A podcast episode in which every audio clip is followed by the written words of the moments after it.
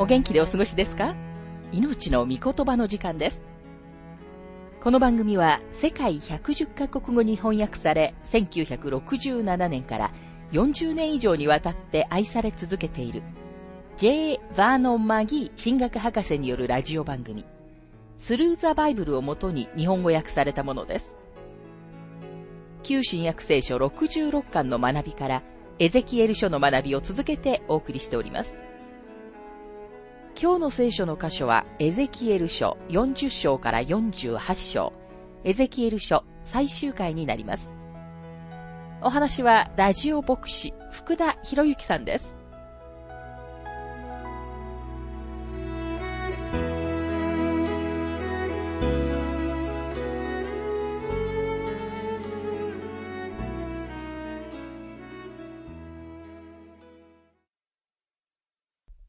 さて、エゼキエル書40章から48章までを一気に学びますが、エゼキエル書のこの部分には、千年王国の宮のこと、千年王国の礼拝のこと、そしてイスラエルの地に関する幻が書かれています。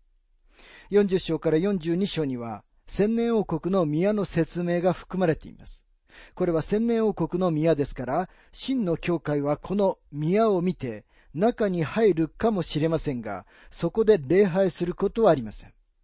なぜなら宮はこの地上に建てられますが、私たちは、目次録21章に説明されている場所である、新しいエルサレムに行くからです。そこが信者の永遠の住所になります。この町に関して、ヨハネは私たちに一つのことを教えてくれます。目次録21章の22節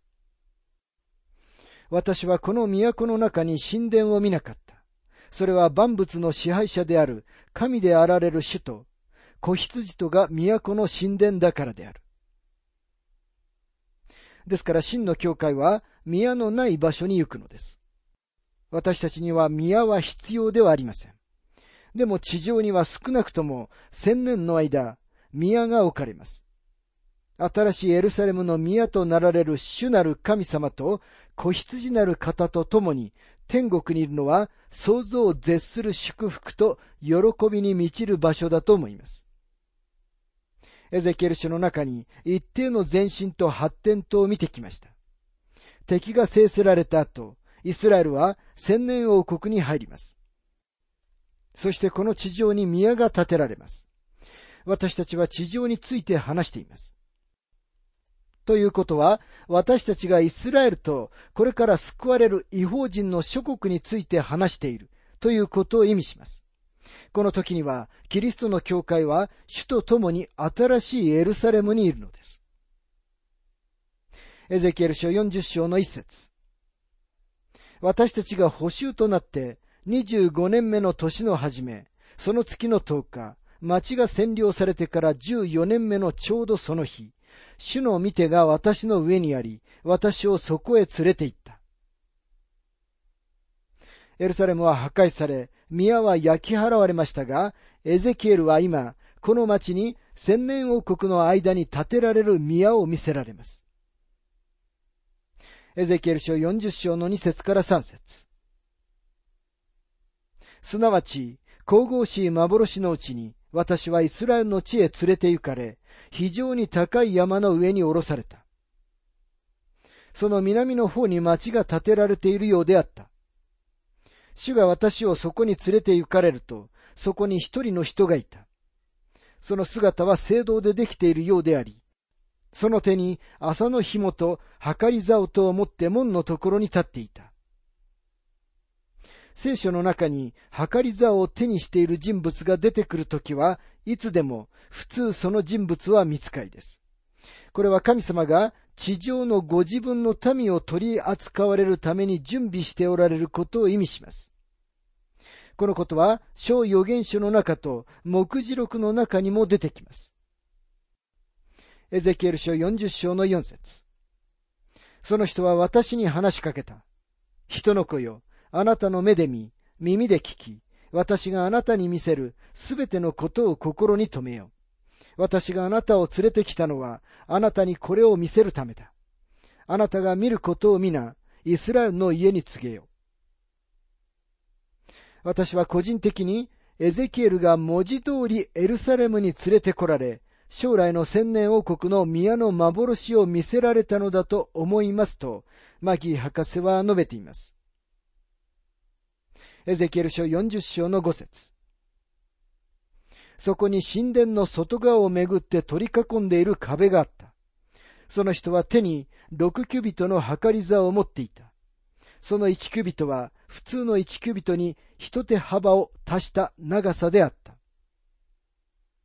彼がその外壁の厚さを測ると、一竿であり、その高さも一竿であった。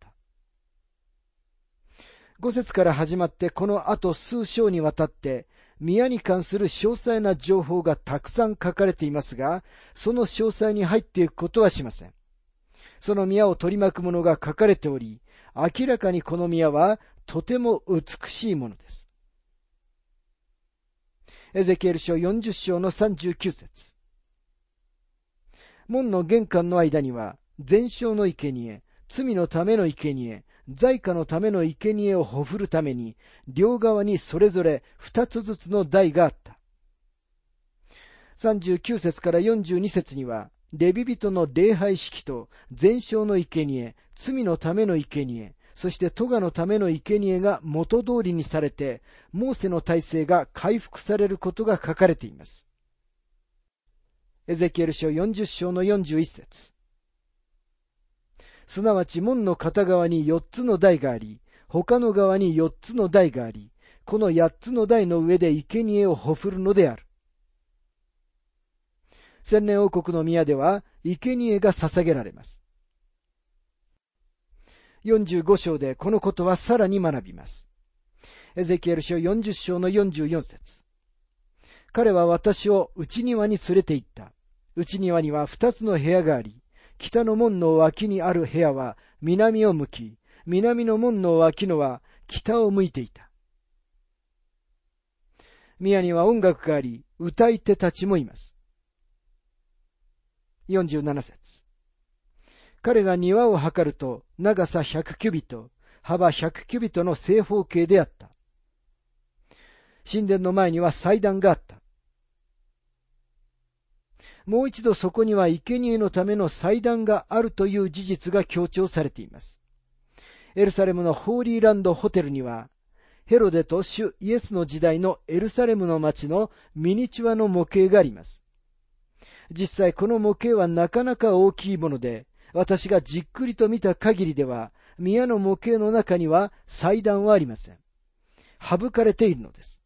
正統派のユダヤ人たちは祭壇をちょっと恥ずかしいと思っているし、リベラル主義のユダヤ人たちは全く祭壇を片付けてしまいたいのです。でも、千年王国の宮には祭壇があるのですと、マギー博士は述べています。43章から46章は、千年王国の宮での礼拝を説明しています。千年王国の宮を考えるときに、私たちはソロモンの宮の最後の日々には、神様の御臨在であるシェキナの栄光はなくなっていたことを思い出す必要があります。ところが、43章のこの部分では、千年王国の宮での礼拝を見るとき、栄光が宮に戻っています。イスラエルが礼拝するお方は、その時宮の中におられるのです。このお方は、他でもない、主イエス・キリストです。エゼキエル書43章の1節から2節彼は私を東向きの門に連れて行った。するとイスラエルの神の栄光が東の方から現れた。その音は大水の轟きのようであって、地はその栄光で輝いた。神様の栄光が東の方から来て宮を満たします。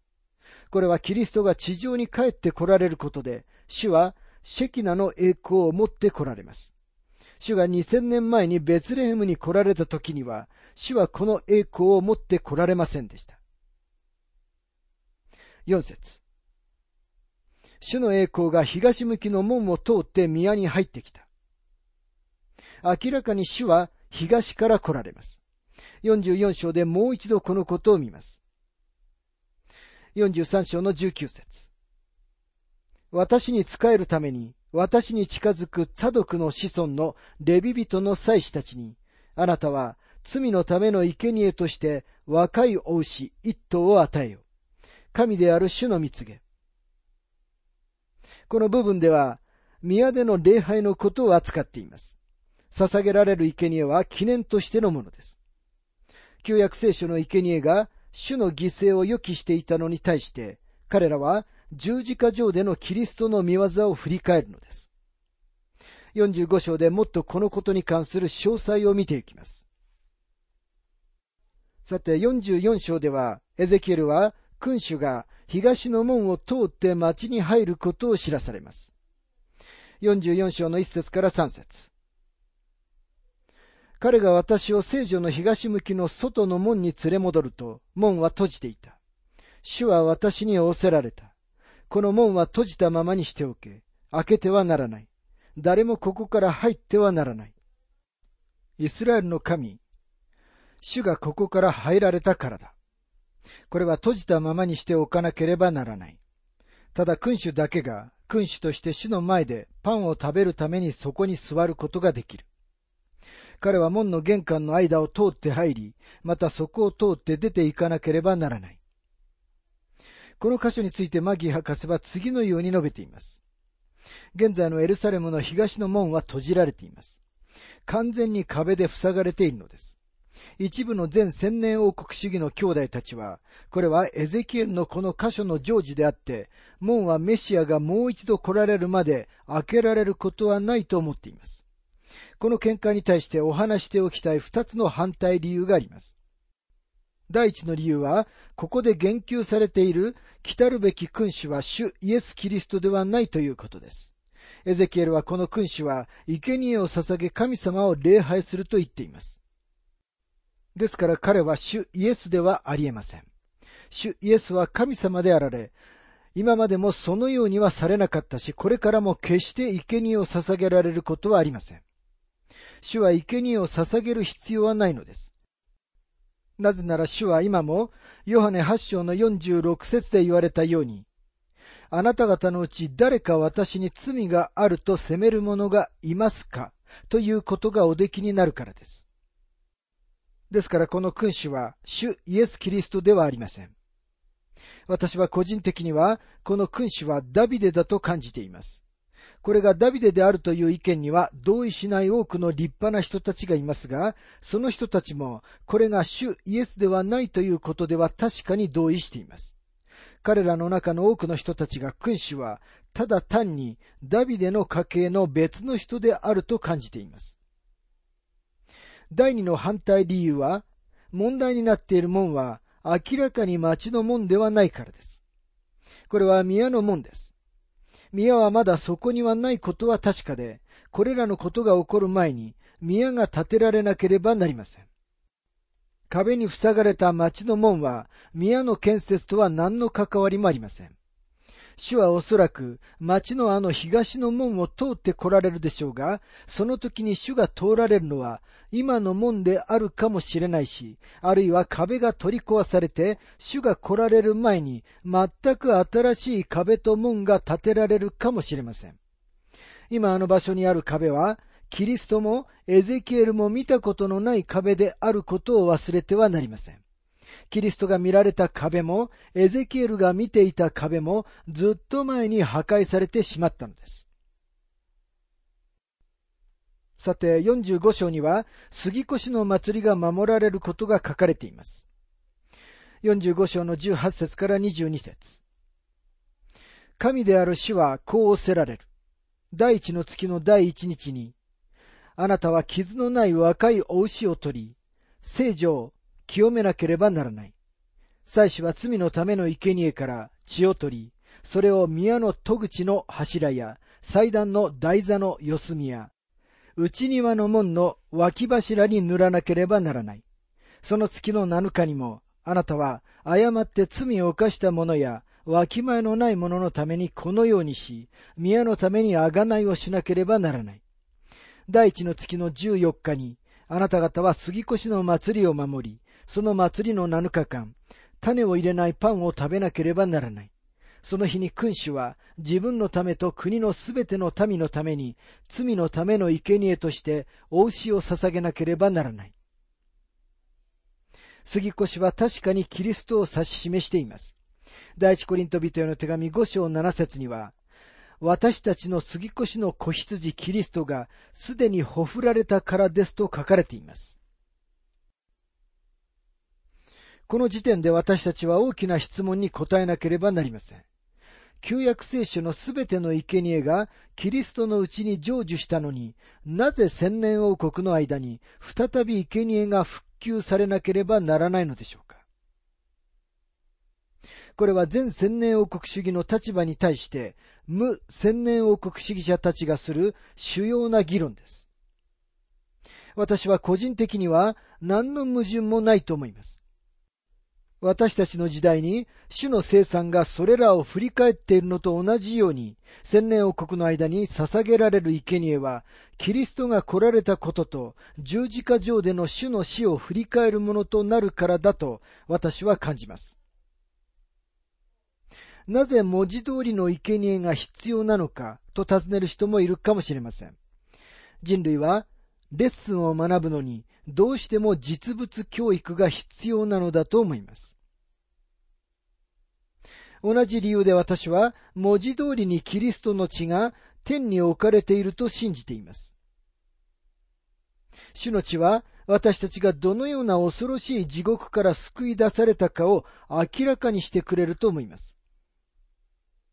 罪と地獄から天国への私たちの救いはとても偉大な見業であり、神様だけがそのような完全な救いを保証することがおできになるのです。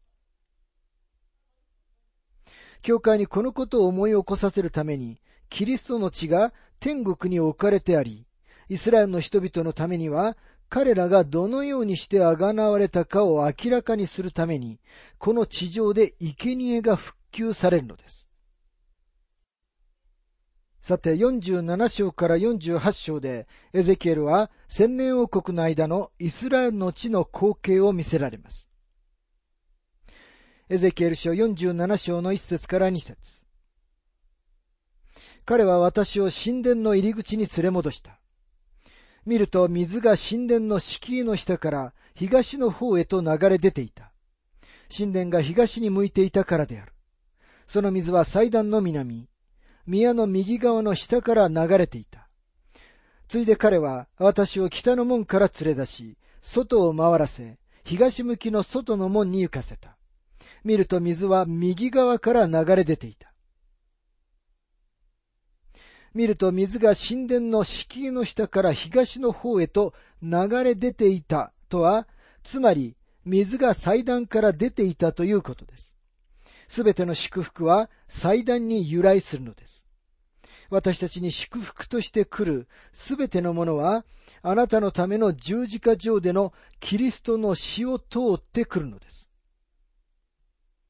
ここでの水は精霊の型であって、この箇所から多くの霊的なレッスンを引き出すことができます。エゼキエル書47章の3節その人は手に測り縄を持って東へ出て行き、一千キュビトを測り、私にその水を渡らせると、それは足首まであった。それは足首まであったとは、御霊の内を歩む信者の歩みのことを語っています。四節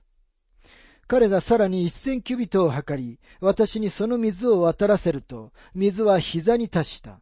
彼がさらに一千キュビトを測り、私を渡らせると、水は腰に達した。水は膝に達したとは祈りのことです。またここにはさらに、水は腰に達したと書かれていますが、私たちは自分の腰に奉仕のためにしっかりと帯を締めるべきです。信者の歩みと奉仕は、キリストのうちに私たちに与えられている贖いにかかっています。五節彼がさらに一千キュビットを測ると、渡ることのできない川となった。水かさは増し、泳げるほどの水となり、渡ることのできない川となった。泳げるほどの水は、御霊の満たしを暗示しています。これは神様がご自分の御霊をこの人々に注ぎ出してくださる日を期待しているのです。しかし今日神様はそのようにしてはおられません。7節私が帰ってきてみると、川の両岸に非常に多くの木があった。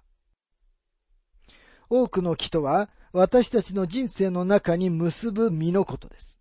この箇所の解釈はイスラエルの人々のためです。その日そこにはあの地に祝福をもたらすあの祭壇から流れ出る永遠の泉があるようになるということです。そして彼らは今日、あの地に水を必要としているのです。さて48章には12部族の間でのこの地の分割が書かれています。特に興味深いのはダン部族です。48章の1節から2節部族の名は次の通りである。北の端からヘテロンの道を経て、レボハマテに至り、ハマテを経て、北の方へダマスコの境界のハタルエナンまで、東側から西側まで、これがダンの分である。ダンの地域に接して東側から西側までがアシェルの分。ダン部族は大観難時代に陰を押された人々の中には入っていなかったのですが、千年王国には存在しています。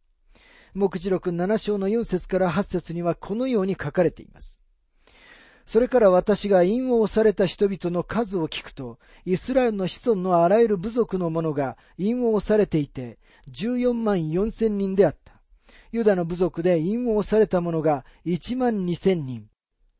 ルベンの部族で1万2千人。ガドの部族で1万2千人。アセルの部族で1万2千人、ナフタリの部族で1万2千人、マナセの部族で1万2千人、シメオンの部族で1万2千人、レビの部族で1万2千人、イッサカルの部族で1万2千人、ゼブルンの部族で1万2千人、ヨセフの部族で1万2千人、ベニヤミンの部族で1万2千人、印をされた者がいた。男人たちは大観難時代には奉仕をしないのですが、神様の恵みによって千年王国に入ります。私たちもまた、恵みによって救われましたが、奉仕のために報酬を受けるのです。エゼキエル書は町と千年王国の宮と千年王国の間のこの地の描写をもって閉じます。すべての呪いは取り去られます。何という光景が描かれていることでしょうか。エゼキエル書48章の35節町の周囲は1万8000キュビトあり、その日からこの町の名は、主はここにおられると呼ばれる。預言者エゼキエルは、主はここにおられるという高貴な旋律をもってこの書を閉じます。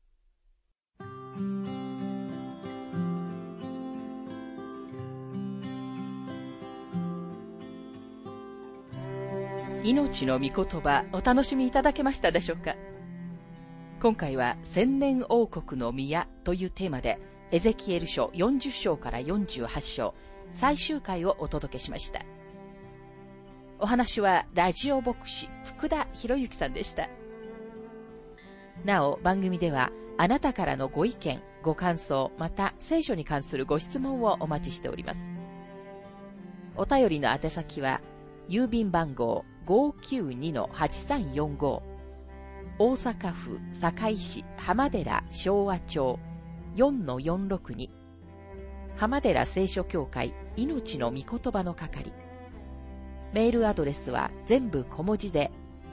ttb.hbc.gmail.com です。どうぞお気軽にお便りをお寄せください。それでは次回までごきげんよう。